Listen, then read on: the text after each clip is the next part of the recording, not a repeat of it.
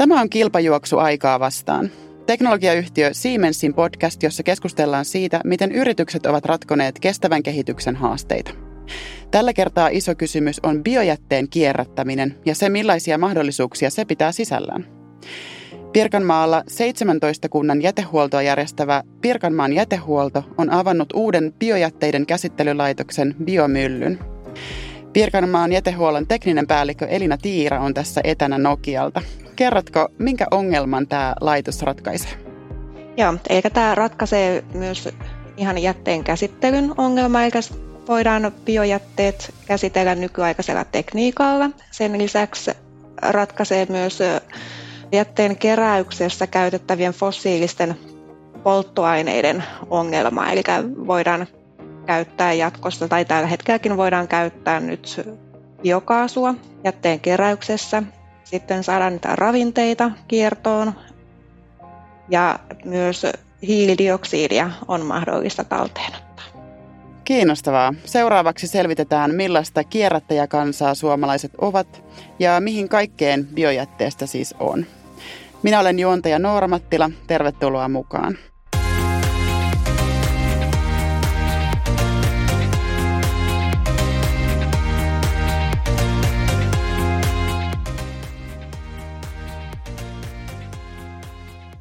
Tällä kertaa puhutaan pääosin biojätteestä, mutta viivytään hetki yhdyskuntajätteen parissa, jotta saadaan laajempi kuva siitä, miten Suomessa kierrätetään ja paljonko täällä syntyy kodeissa jätettä.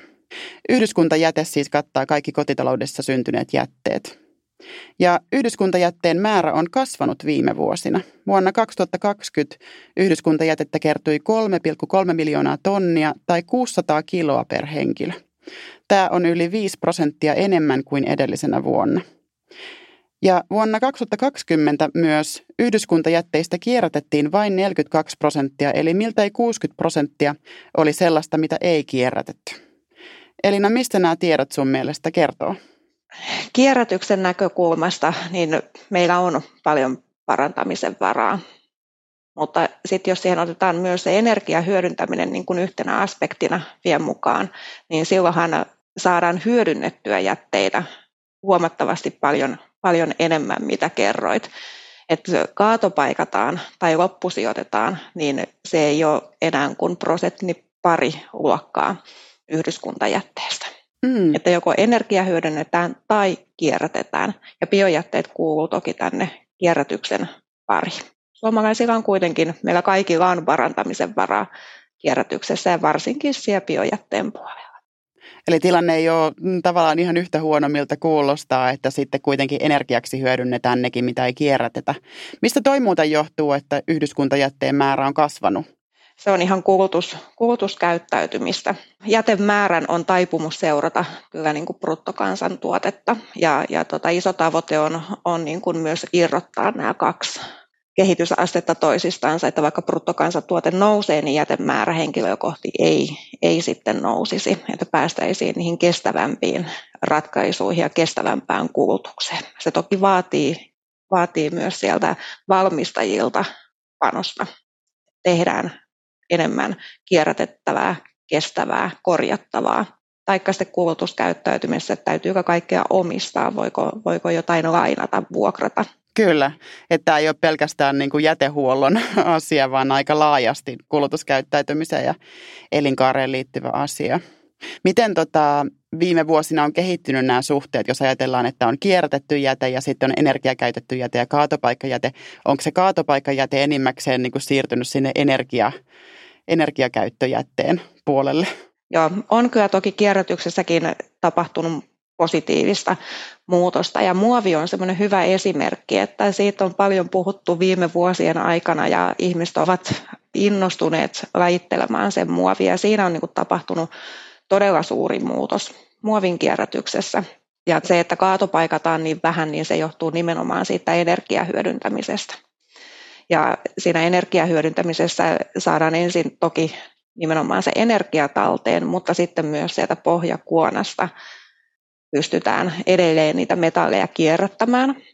Ne lähtee sieltä kierrätykseen, uudelleen käyttöön ja sitten se pohjakuona muuten niin kuin fraktioidaan tämmöiseen mineraaliainekseen, joka voidaan hyödyntää maan rakentamisessa, teidän rakentamisessa ja tämmöisessä muun kaltaisessa, missä on käytetty kiviaineksia rakentamisessa, infrarakentamisessa. Mm.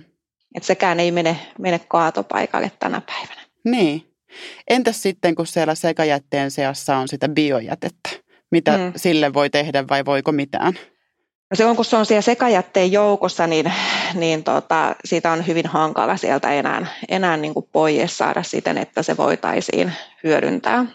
Siellä tulee, tulee lainsäädäntöä sitten vastaan, vastaan sille sekajätteestä erotelulle. Eli siinä mielessä on äärimmäisen tärkeää, että kaikki tekee sen syntypakkalajittelun siellä kotona, missä se on kaikista helpointakin tehdä ja saada ne materiaalit mahdollisimman puhtaina. Kiertetään mitä tahansa, niin saadaan mahdollisimman puhtaina talteen. Mm. Teidän eli Pirkanmaan jätehuollon keräämästä sekajätteestä siis peräti 37 prosenttia on biojätettä. Mikä siinä biojätteessä on sellaista, niin kuin, että sen kierrättäminen on hankalaa tai, tai miksi sitä menee näinkin paljon sekajätteen sekaan? Todella hyvä kysymys, jota me ollaan pyritty ratkoa jo monta vuotta, että miksi näin. Yksi syy on ihan varmasti keittiössä, siellä kotona keittiössä rajalliset mahdollisuudet siellä kalusteissa. Että varsinkin vanhemmissa asunnoissa voi olla, että siellä on vain se yksi pönttö niin kuin suunniteltu sinne keittiöön. Ja sitä kautta koetaan, koetaan se hankalaksi se jo jätteen laittelu. Aika pienistä asioista voi olla kyse. Todellakin. Todellakin pienistä asioista voi olla kiinni. Ja se olisi se pieni, pieni teko, mitä me kukin voitaisiin arjessa tehdä, jolla olisi oikeasti vaikutusta, ympäristövaikutuksia. Kyllä. Mitä se käytännössä teille jätehuollossa sitten aiheuttaa, että siellä on sitä biojätettä sekajätteen seassa? Vaikeuttaako se esimerkiksi sitä, että sitä saa sitten niin kuin sieltä energiakäyttöön tai ikään kuin puhtaampaan muotoon? Se, se vaikeuttaa toki sen loppujätteen eikä sekajätteen hyödyntämistä. Biojäte sisältää suoloja. Ruoassa on paljon suolaa, se vaikuttaa arinalla, eli aiheuttaa korroosio polttolaitoksessa, vaikeuttaa myös kloorit sitten kuonankin hyödyntämistä. Kaikki nämä helpottuisi ja kyllä se vaan on aika märkää se biojäte, että sen energiasisältö siellä kattilassakaan ei ole kyllä paras mahdollinen. Että jos se saataisiin pois, niin sitten voidaan ottaa jotain muuta jätettä taas niin kuin tilalle. Joo. Onko toi biojätteen määrä sekajätteen seassa millään lailla vähentynyt tässä viime vuosina tai mihin, mihin suuntaan olla? Joo. Se ei ole tuota vielä vähentynyt ja, ja tuota, se on meillä yksi iso tavoitekin, että saadaan väheneen biojätteen määrä siellä sekajätteen joukossa. Ja tuota, meidän tavoitteena on, että tuonne 30 vuoteen kun mennään, niin käytännössä niin oltaisiin saatu tuplattua se erilliskerätyn biojätteen määrä, joka tarkoittaa myös sitä, että se vähenee siellä sekajätteen joukossa merkittävästi. Miten tällaiseen tavoitteeseen päästään? Onko se ihan valistustyötä? Se on sitä. Se on niin kuin hyvin pitkälle sitä neuvontaa, opastusta, tiedotusta. Toki siinä tulee auttaa myös nämä lainsäädännön muutokset. Aivan. Tarkoitatko tätä, kun on tullut hiljattain tämä uusi jätelaki voimaan? Joo, että ulotetaan entistä pienemmille kiinteistöille, niille alle viiden huoneiston kiinteistöille myös sitä biojätteen erilliskeräysvelvoitetta taajama-alueissa. Joo, Joo, tosiaan tässä ihan hiljattainkin vuoden 2022 heinäkuusta lähtien kaikkien pienkerros- ja rivitalojen on pitänyt järjestää biojätteen erilliskeräys ja pari vuoden päästä tämä vielä laajenee sillä tavalla, että erilliskeräys pitää löytyä kaikista asuinkiinteistöistä yli 10 000 asukkaan taajamissa. Kyllä. Onko tämä siis tota, tähän mennessä jo kasvattanut teidän laitoksen toimintaa jollain tavalla tai näkynyt teille päin? Ei oikeastaan vie, vie niin kuin merkittävästi. Toki voidaan todeta, että, että tässä on kaksi hyvin poikkeuksellista vuotta takanakin, että koronasta johtuen, niin, tai sanotaan, että korona on näkynyt myös jätteissä, että mitä jätettä tulee ja kuinka paljon tulee. tulee. Ja tota, biojäte on ollut yksi, joka on 20 vuonna varsinkin, kun ei ollut koulut keväällä auki, oppilaat teki kotona työpaikkaruokaloista, kaikista biojätteen määrä väheni, niin mm. silloin biojätteen määrä myös laski, että tokihan ihmiset syö myös kotona, mutta ehkä se oli tarkempaa kuluttamista siinä kohti. Ja nyt nähdään taas se, että ollaan palauduttu enemmänkin siihen koronaa edeltävälle tasolle tonneissa kokonaistonnimäärissä. Et siinä mielessä tota, jätemäärät on nousussa ja uskon, että tulee nousemaan entisestään, kun puhutaan nyt biojätteissä. Ja toivottavasti taas muualla niin näkyy tietynlaista notkahdusta, että aika paljon tuossa koronan aikana kulki kotitalouksien ihan remonttijätteitä, että ihmiset innostu pistään kotia kuntoon ja Aa, sekin näkyy. Joo, kiinnostavaa. Tuommoista ei tule ajatelleeksikaan, mutta varmaan noin on. Ja sitten voin kuvitella, että just vaikka kouluruokalassa ehkä syntyy vähän enemmän keskimäärin sitä ruokahävikkiä kuin sitten kun syödään kotona. Kyllä. Kyllä. Eli jos tiivistää näitä, millaisista ongelmista me nyt puhutaan, niin jätettä tuotetaan liikaa, yhdyskuntajätettä ylipäätään, biojätettä mm. menee liikaa sekajätteen sekaan, mutta toisaalta pian on todennäköistä, että sen kierrätetyn biojätteen määrä kasvaa. Joo, ja tavallaan että saadaan niin kuin molemmista kautta sitä, että, että tulee uusia kiinteistöjä erilliskeräyksen piiriin, mutta että pystyttäisiin myös motivoimaan ne ihmiset lajitteleen, joilla on jo se mahdollisuus siellä kiinteistöllä, mutta ei syystä tai toisesta tee sitä biojätteen lajittelua siellä, siellä kotona, että pystyttäisiin heitä motivoimaan siihen lajitteluun. Joka tapauksessa seuraavaksi mennään teidän ratkaisuun siitä, että mitä tälle biojätteelle voi tehdä.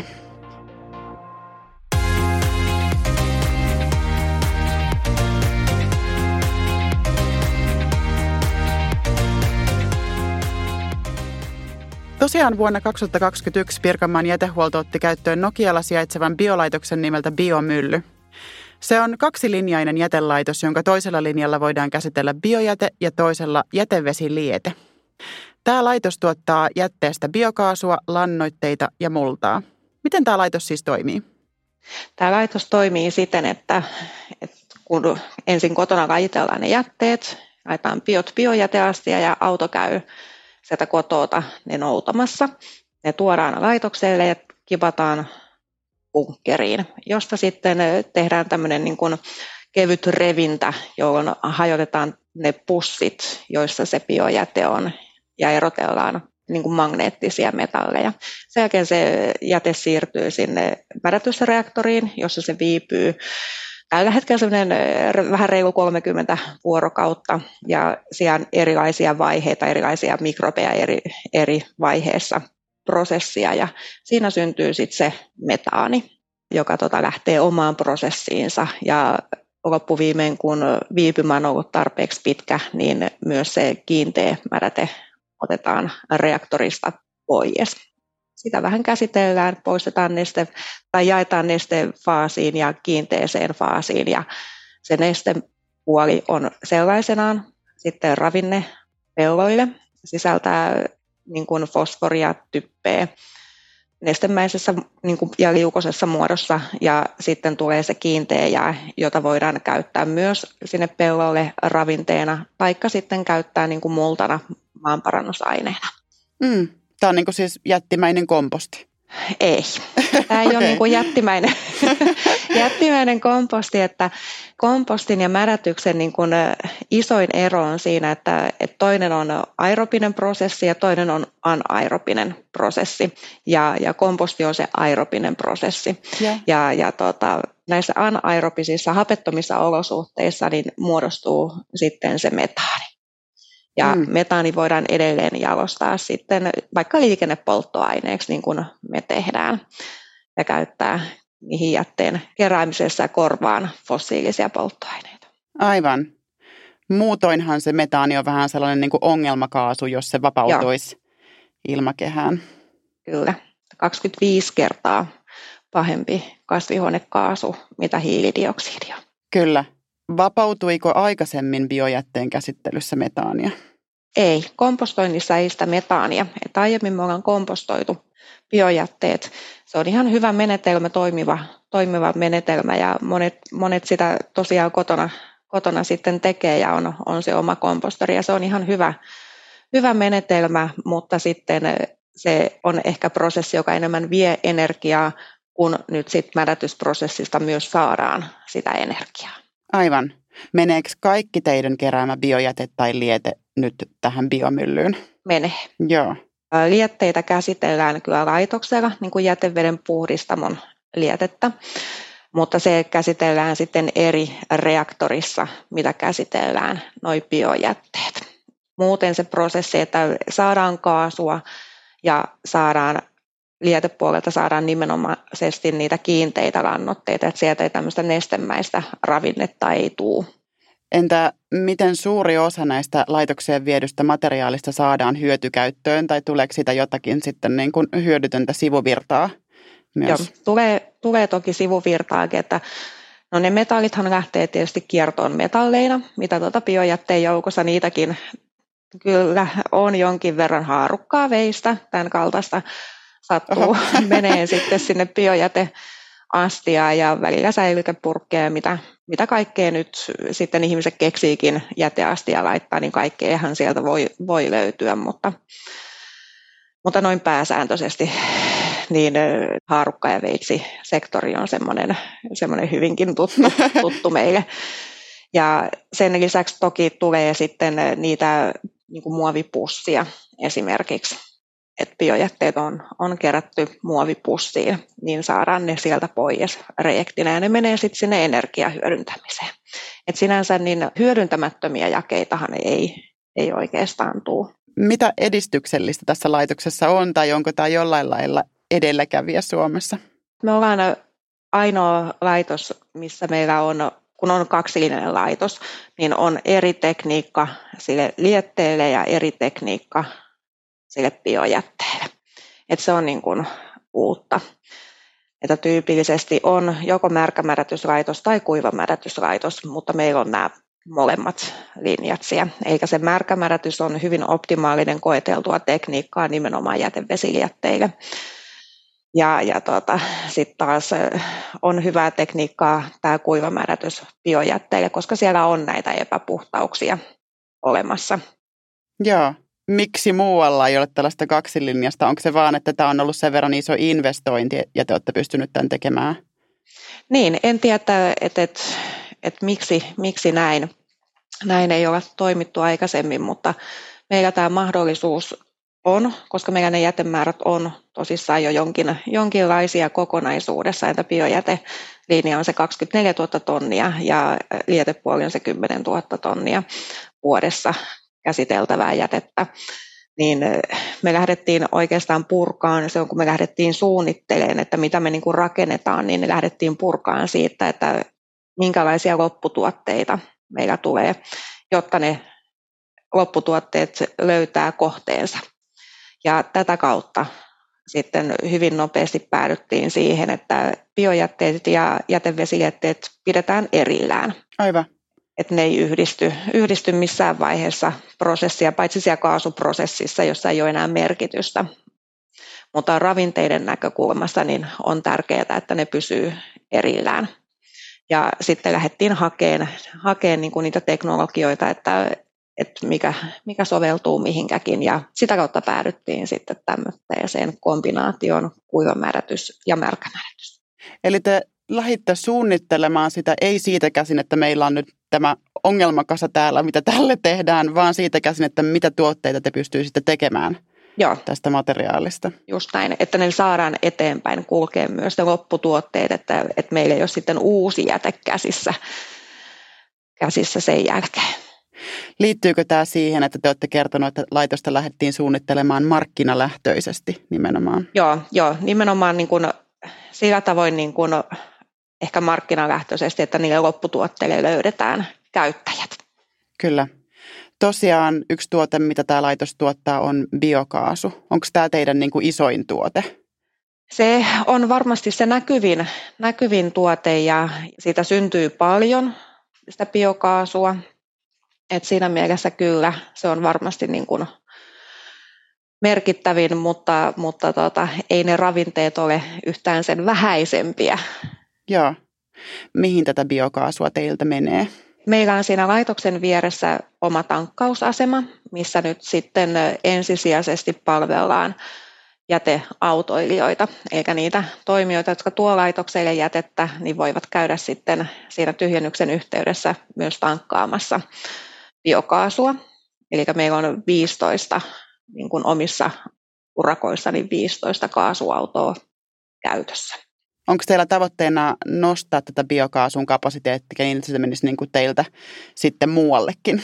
Joo, että kaikkea sitä biokaasua ei itse pystytä hyödyntämään, hmm. hyödyntämään näissä jäte, jäteautoissa, eikä myöskään niin kuin laitoksen omassa energian tai lämmön ja höyryn tarpeessa, ja sitä jää sitten myös myös niin kuin muualle käytettäväksi ja me sitten kontteihin sitä paineistetaan ja konteilla se sitten liikkuu esimerkiksi muiden, muiden toimijoiden biokaasujakeluinfraan hmm. autoilijoiden käyttöön. Joo. Onko tämä teille siis käytännössä uusi tuoton lähde? Tavallaan kyllä, joo. Että kyllähän niin kuin ensisijaisesti ne tuotot, mitä, mitä myös tästä kaasusta tulee, niin, niin ohjataan siihen biojätteen käsittelyn porttimaksuun, että se tuotto sitten näkyy siellä asukkaiden kukkarossa positiivisena, että käsittelykustannukset pienenee. Aivan, eli tällä tavalla te pyritte myös edistämään sitä tavoitetta, että bioita kierrätettäisiin Kyllä. enemmän. Kyllä. Onko teillä siis tavoitteena kasvattaa sitä On. kapasiteettia? On. Et me voidaan tässä laitoksessa käsitellä se 24 000 tonnia biojätettä. Tällä hetkellä tulee noin 20 000 tonnia, eikä sitä varaa on niin kuin 4 000 tonnia tähän laitokseen kasvattaa ja jonkin verran venyy vielä, vielä toivottavasti sen ylittekin. Mutta jotta me voidaan saavuttaa se asetettu tavoite siitä, kuinka paljon me haluttaisiin, että kotitaloudet lajittelee ja kuinka paljon erilliskerätään ja kuinka vähän sitä siellä sekajätteen joukossa toivotaan olevan, niin silloin meidän täytyy myös miettiä sitä toista reaktoria ja olla valmiita rakentamaan laajennus siihen laitokseen. Kyllä. Milloin tämä voisi tapahtua? Onko teillä ihan joku vuositavoite mielessä? Joo, varmasti ensi vuonna, 2023 vuonna aloitetaan se suunnittelu, että ollaan sitten valmiina siinä hetkessä, kun katsomme, että jätemäärät on sellaiset, että nyt sitä aletaan rakentaa, koska rakentamiseen täytyy varata riittävästi myös aikaa. Joo, tässä on varmaan kaikenlaista lupaprosessia ja muuta myös, mitä täytyy Joo. käydä läpi. Kyllä.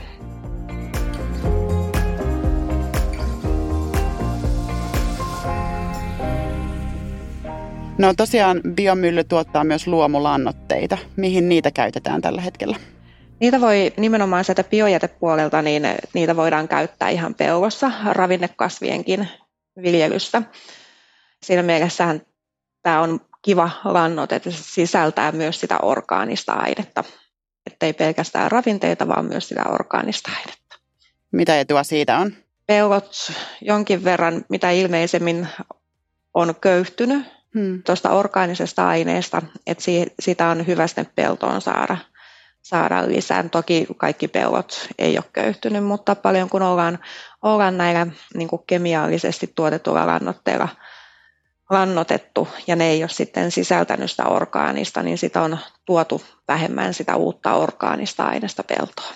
Aivan. Lannoitteistahan on ollut viime aikoina etenkin Ukrainan sodan vuoksi pulaa. Onko menekki kasvanut? Onko se näkynyt teidän yhtiössä? Joo, paljon on, on kysyntää ja se, miten tämä myös näkyy, on, että ollaan alettu enemmän tekemään töitä ihan valtakunnallisesti sen lietepuolen ravinteiden hyödyntämisen eteen. Että se on vähän semmoinen hukattu voimavara tällä hetkellä. Minkä takia? Siellä on paljon pelkoja, esimerkiksi lääkejäämistä, raskasmetalleista, hormoneista. Aivan että, että mitä, mitä sitä jätevesilietteessä saattaa olla. Toki kun puhutaan siitä ruoan tuotannosta ja sinne menevistä, niin ne täytyykin olla, olla niin kuin varovaisuusperiaate, että, että on varmasti turvallista käyttää ja se turvallisuus edellä täytyy, täytyy edetä. Joo. Minkä verran nämä pelot on perusteltuja, että siellä lietteessä saattaa olla jotakin jäämiä? Kaikilta osin ne ei ole perusteltuja ja, ja tota, on paljon tämmöistä mielikuvaa, mutta tutkimusta tarvitaan, tarvitaan enemmän. Meneekö näiden ennakkoluulojen vuoksi siis lietettä tavallaan hukkaan Suomessa? No ei, ei niin kuin, niitä ravinteita ei saada sinne ruoan tuotantoon tai rehun tuotantoon eläimille, vaan ne menee sitten enemmän ne ravinteet tällä hetkellä viherrakentamiseen tai nurmikoiden perustamiseen. Et siinä mielessä niin kuin nyt tässä hetkessä, kun on, on pulaa ravinteista, niin tätä pitää tutkia enemmän, mm. jotta saadaan se luottamus siihen. Kyllä. Minkä tahojen luottamuksesta tässä on kysymys? Tässä on hyvin pitkälti kysymys siitä, että isot toimijat ovat kieltäneet, niin kuin teolliset toimijat, niin ne ovat kieltäneet lieteperäisen ravinteen käytön sopimuspelloillansa. No teillä on siellä biokaasulaitoksella myös mahdollisuus ottaa hiilidioksidia talteen. Tällä hetkellä hiilidioksidista on ollut elintarviketeollisuuden puolella pula, ja tämä on vaikuttanut esimerkiksi panimoteollisuuteen. Eli nyt luulisi olevan ainakin kysyntää tälle hiilidioksidille. Onko teidän tavoitteena sitä alkaa myydä tuotteena? Joo, on. Toki tavoitteita se hiilidioksidin talteenottoon on. On meillä olemassa meillä valmiudet, valmiudet siihen laitoksella, että näin, näin voitaisiin toimia. Mutta silloin kun puhutaan elintarviketeollisuudesta, niin mitä ilmeisemmin myös se hiilidioksidi vaatii sit sen end of waste menettelyn, jolla taas turvataan tietysti sitä puhtautta ja turvallisuutta sen hiilidioksidin käytössä. Se on kun puhutaan, että se menee elintarviketeollisuuden käyttöön. Toinen vaihtoehto on hiilidioksidin niin kuin osaltaan se, että siitä tehdään, tehdään tota, lisää metaania ja tuodaan siihen vety, vety mukaan prosessiin ja tehdään tätä sähköpolttoaineita ja elektrolyysin avulla sitten saadaan metaania enemmän. Kumpi näistä vaihtoehdoista on teille todennäköisempi? Ehkä tällä hetkellä, tällä hetkellä näyttää siltä, että ne, ne, tota, ne sähköpolttoaineet on todennäköisempi. Joo. Mutta ei toki missään tapauksessa suljeta pois, pois niin kuin mitään muutakaan hiilidioksidin hyödyntämistä. Tämä tota, elintarviketeollisuuden tarvitsema end of waste-käsittely, mitä se käytännössä tarkoittaa? Onko se jotain sellaista, mitä te ette puolestaan pysty tekemään, että pitäisikö se sitten niin mennä johonkin toisen tahon käsittelyyn, jotta se... Ei, ei, se on ihan tämmöinen prosessi, se on tavallaan tämmöinen tuotteistamisprosessi. Se vaan pitää käydä sitten, sitten läpi. Joo. Onko tämäkin sellainen alue, johon liittyy jotain ennakkoluuloja tai, tai vaikeuksia saada sitä sit elintarvikekelpoiseksi? Tota, en usko, että viranomaisilla sinänsä välttämättä on, on ennakkoluuloja, että sitten tietysti ne tuotteen loppukäyttäjät, niin Epäilen, että tässä ei olisi samankaltaisia ennakkoluuloja olemassa. Joo. Mitä tavoitteita teillä on tässä hiilidioksidin suhteen käytännössä? Onko teillä sille jotain tavoitevuotta, kun te pystytte ikään kuin laajentamaan sen puolelle? Ei, ei siihen ei ole asetettu. Että me ollaan seurattu nyt tavallaan näiden tekniikoiden kehittymistä, oltu mukana mukana tämmöisissä hankkeissa, joissa tutkitaan niitä mahdollisuuksia, mitä hiilidioksidille on, on olemassa. Että se on suhteellisen niin kuin uuttakin teknologiaa tällä hetkellä, mutta kyllä se sieltä käyttöön tulee ja uskoisin, että viiden vuoden sisällä se hiilidioksidin talteenotto on toteutettu, mutta tämä on vielä tämmöinen oma arvailu. Mm. Vapautuuko muuten tällä hetkellä sieltä laitokselta hiilidioksidia tässä prosessissa? Vapautuu, joo. joo. Tuossa kaasun puhdistuksessahan äh, niin kuin nimenomaisesti nyt kun tehdään sitä liikenne, liikennepolttoainestandardin mukaista polttoainetta, niin siinähän poistetaan hiilidioksidia muun muassa. Niin siitä poistuu kyllä ihan ilmakehään tällä hetkellä. Mm. Onko teidän hiilijalanjälki kasvanut vai pienentynyt? Pienentynyt. Joo että kuitenkin se on edelleen niin kuin pienempi se päästömäärä. Kyllä. Joo. Joo. Millaisia omia energiaratkaisuja teillä biomyllyllä on tai millaista energiaa te itse käytätte? Onko se käytännössä tätä biokaasua, jota te pystytte sitten hyödyntämään siinä? Joo, me käytetään, käytetään biokaasua ja sitten toki sähköäkin hankitaan, mutta se on sitten, sitten tämmöistä niin kuin nimenomaan jätteestä valmistettua sähköä, mitä ollaan, ollaan laitokselle ostettu joltain toiselta tuottajalta. Tammervoimalta. Joo, kyllä. Tämä laitos maksoi 23 miljoonaa euroa. Mm. Mikä on sen takaisinmaksuaika? 15 vuotta. Onko tämä siis laskennallinen vai onko tämä sellainen, että tämä näyttää toteutuvan? Oletteko te oikealla uralla tähän takaisinmaksuaikaan? Se on laskennallinen toki, mutta tota, kyllä se nyt näyttää siltä, että siihen myös, myös niin kuin päästään.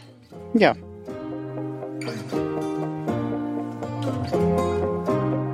Lopuksi otetaan osio nimeltä Vastuullinen valinta.